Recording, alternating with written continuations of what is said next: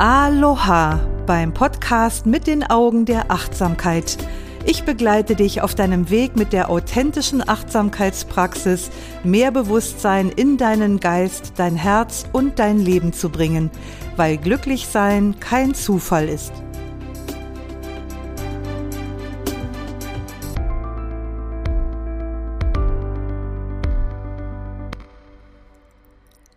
Weißt du, was eine Nutella-Nacht ist?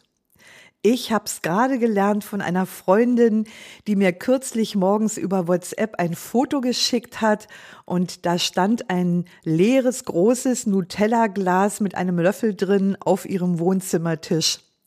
Und das war ein echtes Stillleben und ein Mahnmal einer durchwachten, kummervollen Nacht. Und in der Tat hatte sie eine Nacht von Kummer, tiefen Gedanken und folgenschweren Entscheidungen hinter sich. Und der Seelentröster der Nacht war ein ganzes Glas voll Nuss-Nougat-Creme. Ich bin Achtsamkeitslehrerin und Ausbilderin Doris Kirch und ich freue mich ganz doll, dass du heute wieder mit dabei bist bei meinen Gedanken zu Nutella-Nächten. Und es wäre natürlich wundervoll, wenn du etwas für dich aus dieser Podcast-Folge ziehen kannst. Ja, eine Nutella-Nacht. Diesen Nächten habe ich jetzt nach diesem Foto diesen Namen gegeben. Eine Nutella-Nacht ist eine Nacht, in der man ganz alleine eine Flasche Wein in sich hineingießt oder einen riesigen Eisbecher verdrückt oder eben ein ganzes Glas voll Nutella auslöffelt. Und diese Nächte, das sind Nächte, die manchmal auch als dunkle Nacht der Seele bezeichnet werden. Eine Nacht mit Liebeskummer, eine Nacht voll von Zweifeln an einem eingeschlagenen Weg, an einem Projekt, an einer Beziehung oder sogar auch Zweifel an sich selbst.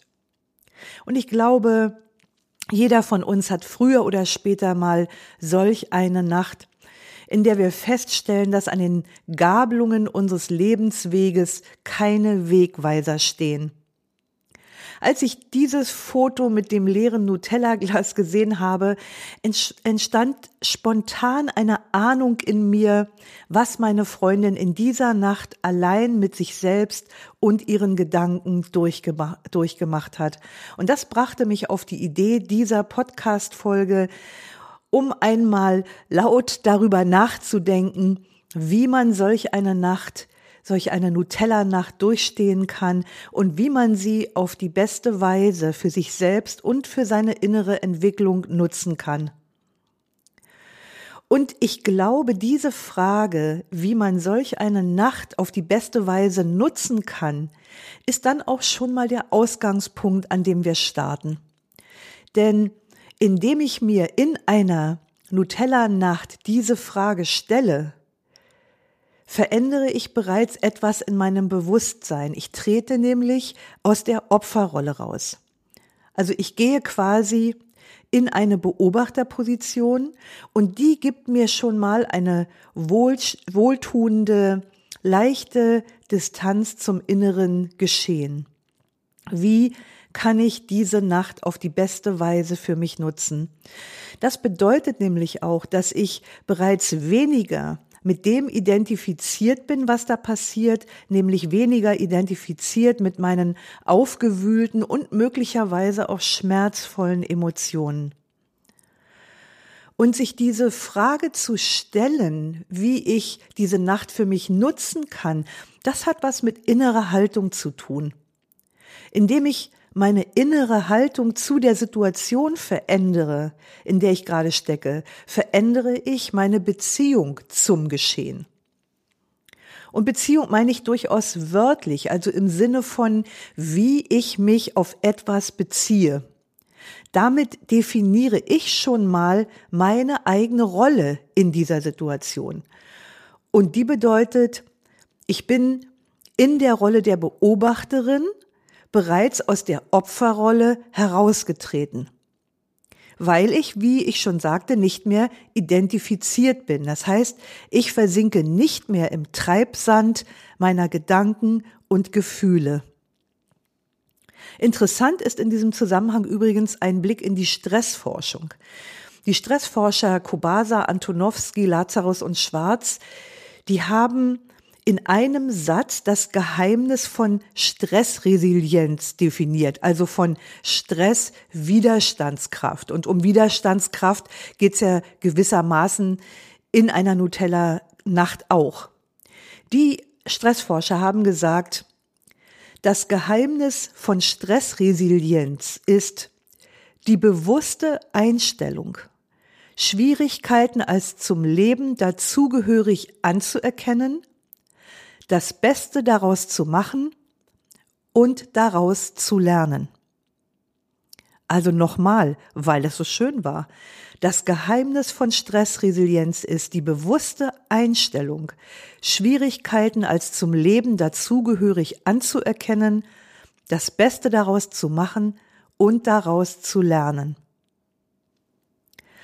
Zunächst mal steigt man mit dieser Einstellung aus dem inneren Drama aus, indem man sich bewusst macht, hey, Schwierigkeiten gehören zum Leben dazu.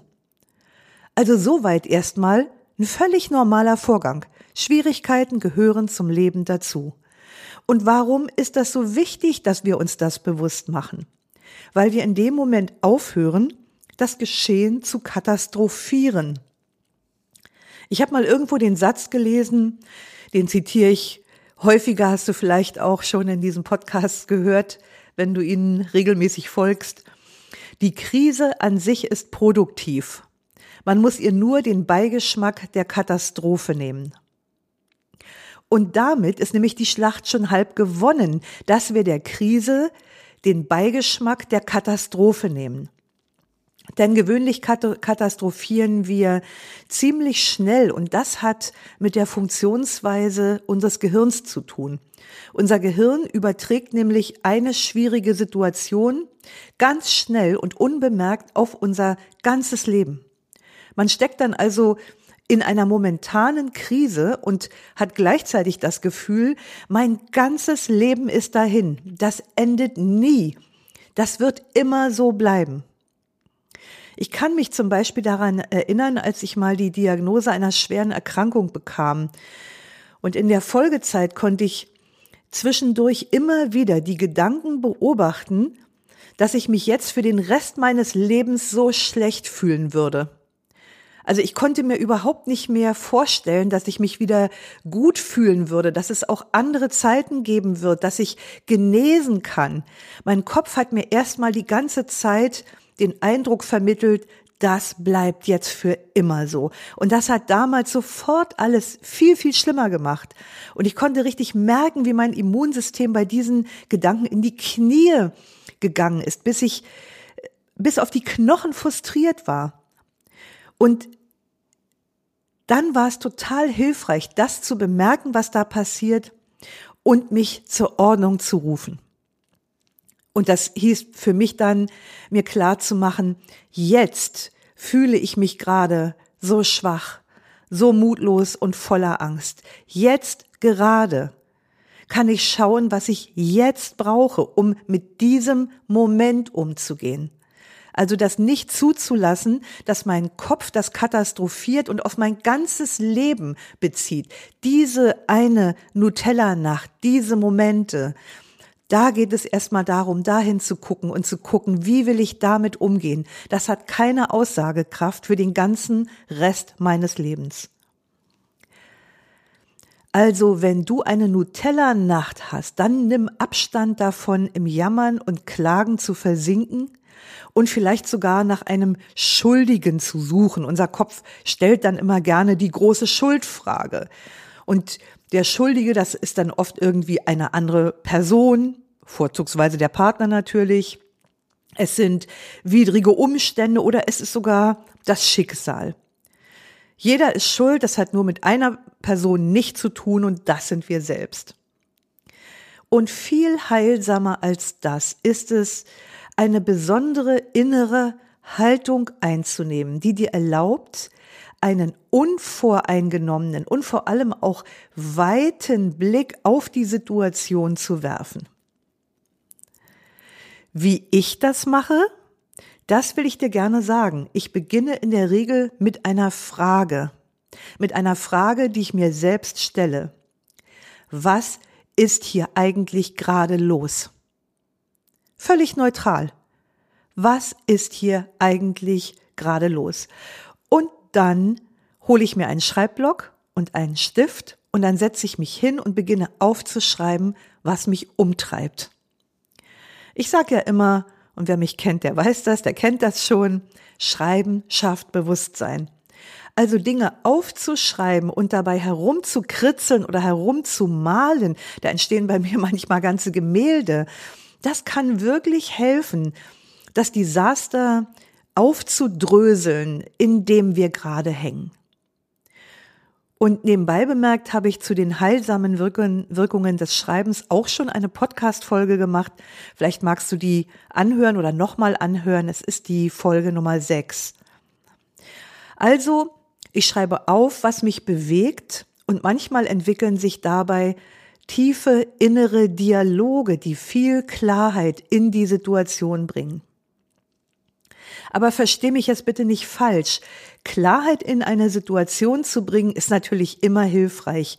Aber es sollte in einer Nutella-Nacht keinesfalls darum gehen, jetzt die Situation sozusagen mit der Brechstange zu klären. Manchmal geht es tatsächlich auch nur darum, die momentanen Gefühle auszuhalten.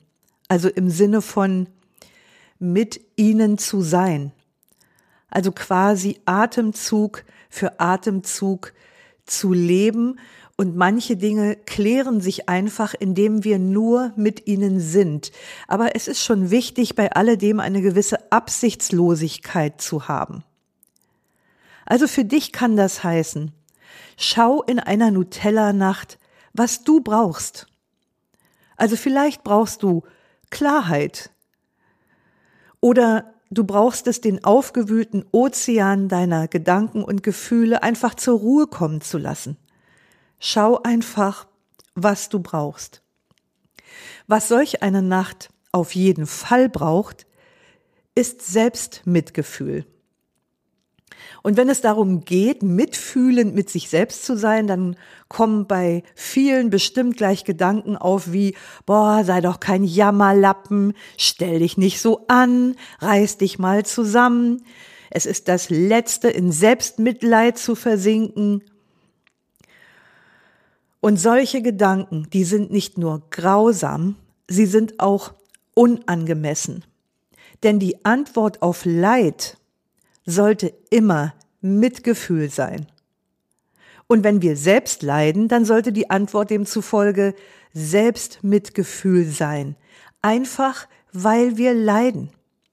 Und jedes Wesen, das leidet, hat Mitgefühl verdient und keine gefühllosen martialischen Durchhalteparolen. Deshalb lass mich noch etwas zum Jammern und Klagen sagen. Natürlich darfst du auch jammern und klagen, wenn das Leben dich auf die Bretter geschickt hat. Wenn du dich verunsichert fühlst oder angegriffen oder verletzt, dann solltest du anerkennen und damit würdigen, dass du gerade leidest. Das ist Selbstmitgefühl. Und Selbstmitgefühl ist kein Selbstmitleid. Da gibt es einen feinen, aber sehr wesentlichen Unterschied. Und der Unterschied besteht in der inneren Haltung, über die ich vorhin gesprochen habe. Im Selbstmitgefühl erkennst du an, dass du Schmerz fühlst.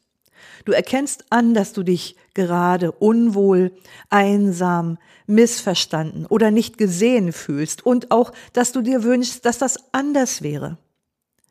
Und gleichzeitig bleibst du in der Verantwortung für dich selbst, indem du zum Beispiel schaust, was du jetzt gerade brauchst. Und zum Beispiel im nächsten Schritt untersuchst du die Situation und triffst Entscheidungen, wie du am besten damit umgehen möchtest. Selbst Mitleid hingegen übernimmt keine Verantwortung, sondern schiebt sie eher auf andere ab. Also das ist die erwähnte große Schuldfrage. Ne? Wer ist schuld? Mit allen hat das was zu tun, natürlich nicht mit mir. Wer also in Selbstmitleid festhängt, der kommt über das sich bedauern nicht hinaus. Er unternimmt keine Schritte, um in der Situation selbstbestimmt zu handeln, sondern er lässt sich eher von den Umständen hier und dorthin treiben wie ein vertrocknetes Blatt im Wind.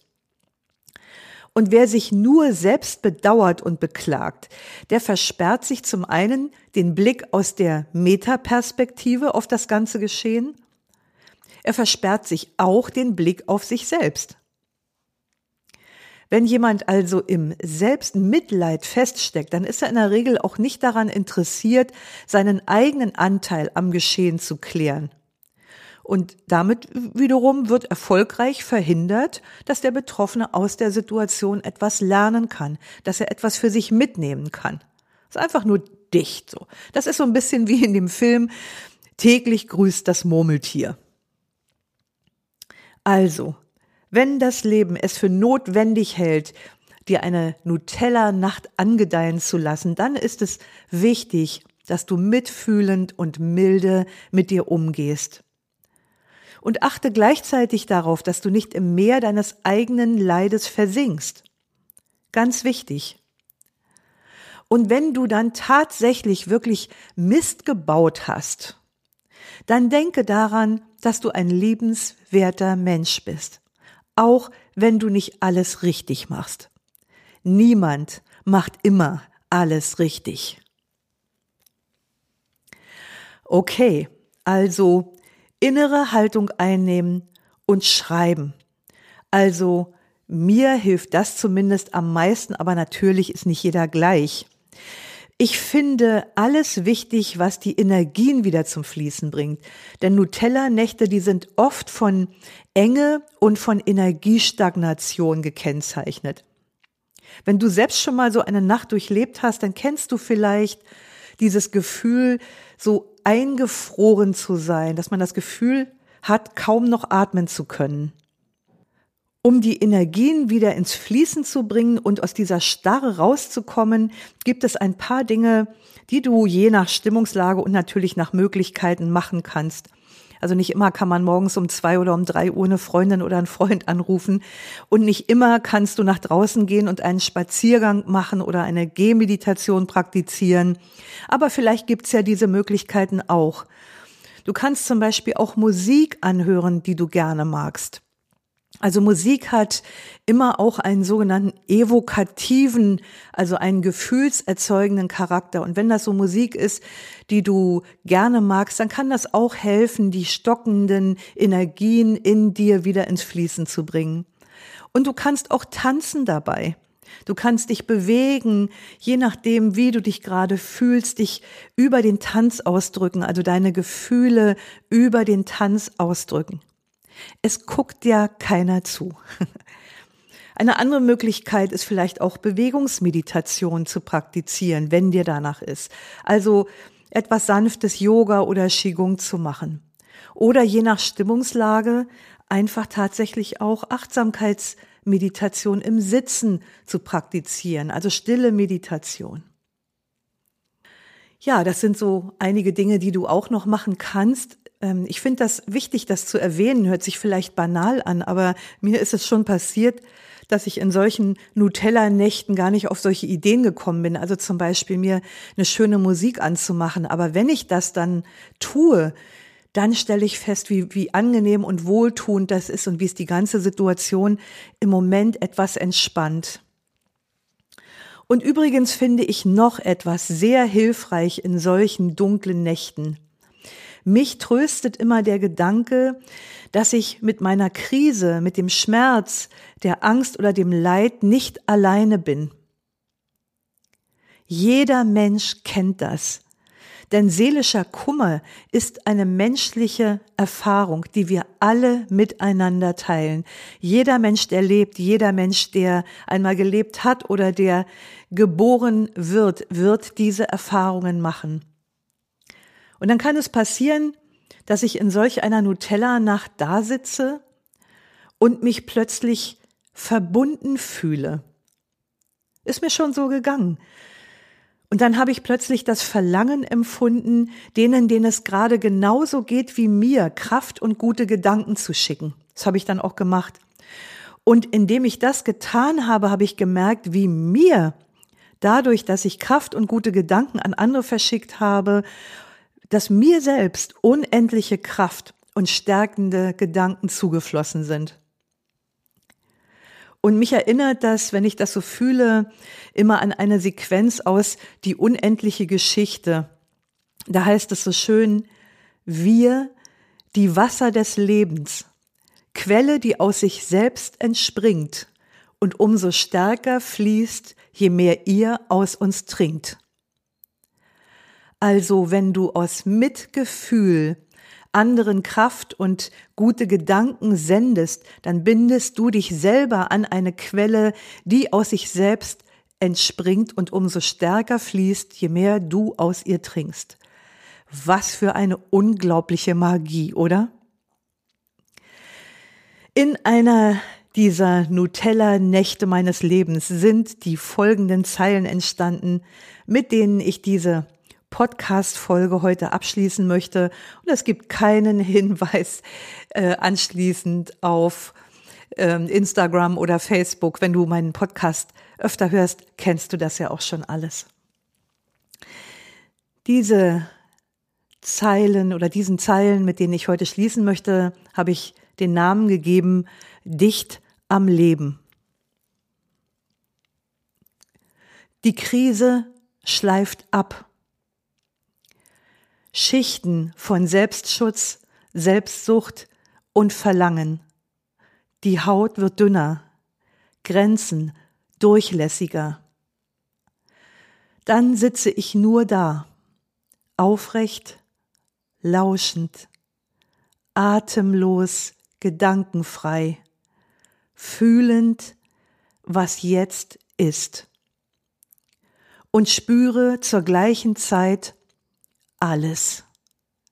Dicht am Leben. Offene Augen, Blick geradeaus und inmitten aller Dinge fühle ich Frieden. Offene Augen, die sich mit Tränen füllen, die über die Wangen laufen, Tränen des Einverstandenseins mit meinem Schmerz, mit dem der anderen. So dicht am Leben. Tut weh, ist schön, süßer Schmerz und alles zugleich, so dicht. Schmerz und Freude, Angst und Zuversicht, Schwäche und Kraft, Enge und Weite, Mut und Gelassenheit, Stillstand und Bewegung, Aufruhr und Ruhe, alles zugleich so dicht am Leben. So dicht am Leben. Deine Doris. Schön, dass du heute wieder mit dabei warst. Lausche, lerne, liebe und lass uns mit Leichtigkeit leben. Bis nächste Woche. Deine Doris.